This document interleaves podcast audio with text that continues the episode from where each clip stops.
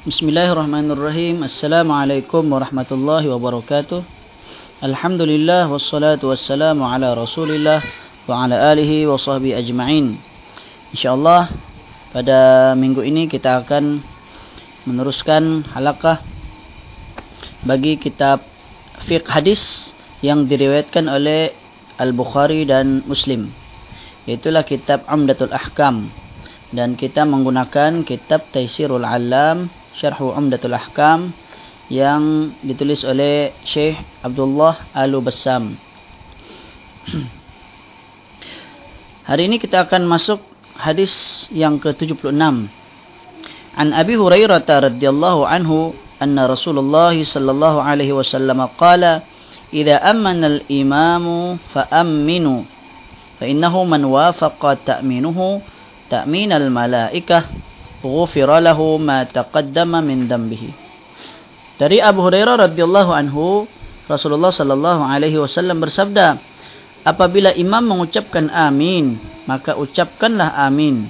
Kerana sesiapa yang ucapan aminnya bertepatan dengan ucapan amin para malaikat maka dosanya yang telah lalu diampuni. Hadis riwayat Bukhari dan Muslim. Makna ijmali makna umum hadis ini doa al-fatihah adalah doa terbaik dan paling bermanfaat. Untuk itu orang yang salat sama ada imam makmum ataupun orang yang salat secara bersendirian disunnatkan dianjurkan untuk membaca amin setelahnya. Kerana bacaan amin adalah merupakan uh, penutup bagi doa. Nabi SAW memerintahkan kita untuk membaca amin. Ketika imam membaca amin. Kerana ketika itulah para malaikat pun membaca amin. Sesiapa yang ucapan aminnya bersamaan ha, ataupun beriringan dengan ucapan amin para malaikat, maka dosanya yang telah lalu akan diampunkan.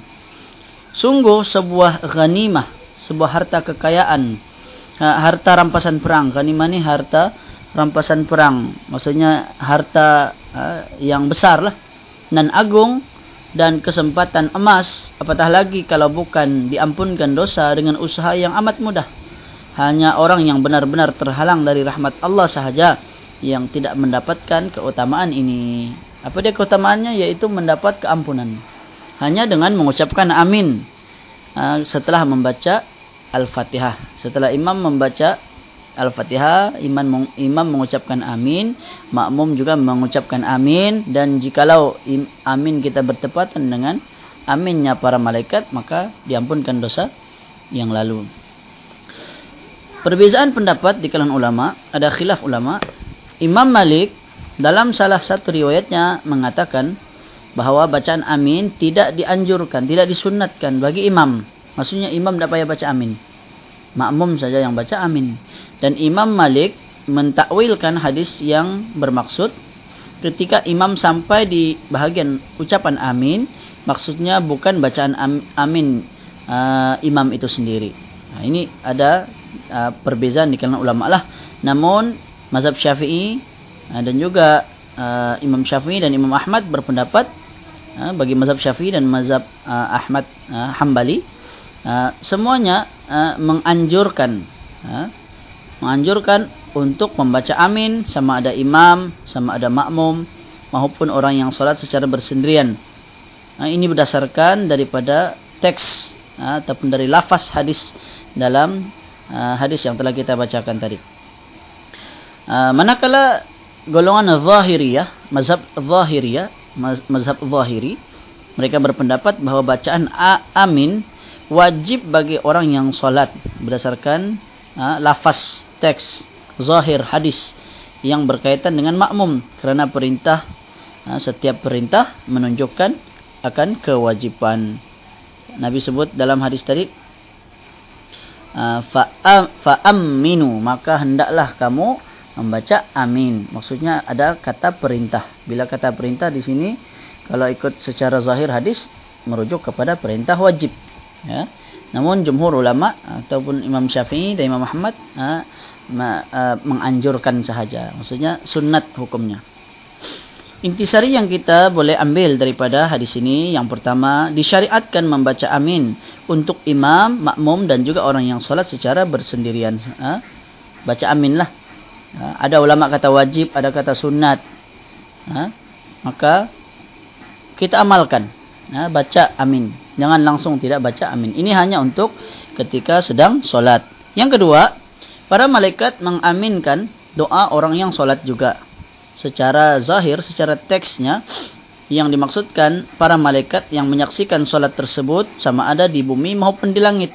Dalilnya adalah riwayat Imam Al-Bukhari di mana Nabi sallallahu alaihi wasallam bersabda yang bermaksud apabila seseorang di antara kamu mengucapkan amin maka para malaikat di langit mengucapkan amin. Lalu salah satunya beriringan dengan yang lain maka dosa-dosanya akan diampunkan dosa yang telah lalu. Yang ketiga, keutamaan uh, membaca amin ini dan juga ucapan tersebut menjadi penyebab diampunkan dosa. Namun menurut para ahli tahqiq, ini ulama yang uh, meneliti uh, yang begitu mendalam ilmu mereka, diampunkan dosa di dalam hadis ini serta hadis-hadis yang serupa dengannya berlaku secara khusus untuk dosa kecil. Sementara dosa besar tetap perlu kepada taubat. Okay? Jadi bukan bermaksud diampunkan dosa termasuk dosa besar sekali tidak dosa besar wajib kepada taubat barulah diampunkan namun dosa-dosa kecil cukup dengan kita melakukan amalan-amalan seperti berpuasa uh, uh, berwudu kemudian membaca amin yang disebutkan uh, ganjarannya adalah diampunkan dosa-dosanya yang telah lalu begitu juga uh, apa dia uh, baca Quran dan sebagainya yang keempat orang yang berdoa dan mengaminkan wajib dengan menghadirkan hati. Maksudnya kena uh, mengucapkan amin disertai dengan hati, bukan amin tanpa di, difahami apa makna amin tersebut. Yang kelima, berdasarkan hadis ini, Imam Al-Bukhari menyimpulkan akan anjuran. Anjuran ini disukai ataupun disuruh diperintahkan dengan perintah uh, sunat lah bagi imam untuk membaca amin dengan suara keras kerana Bacaan amin para makmum dikaitkan dengan bacaan amin ya, bagi si imam. Para makmum sudah tentu tidak mengetahui bacaan tersebut tanpa mendengarnya dari imam. Maka inilah pendapat jumhur ulama. Ya. Sebagaimana tadi khilaf ulama, uh, Imam Malik sahaja yang berpendapat uh, tidak dianjurkan bagi imam, hanya makmum sahaja. Namun yang tepat, yang benar adalah bagi imam juga disunatkan apa, ataupun dianjurkan hendaklah mereka mengucapkan amin bagi imam dan juga makmum.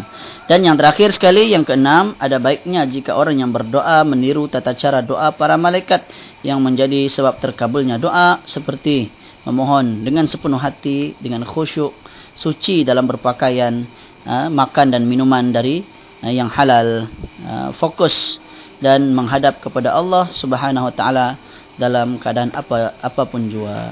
Okey. Jadi cukup untuk ini dahulu. Qulu qouli hadza astaghfirullahal azim wa li wa lakum. Wassallallahu ala nabiyyina Muhammad wa ala alihi wa sahbihi wa baraka sallam.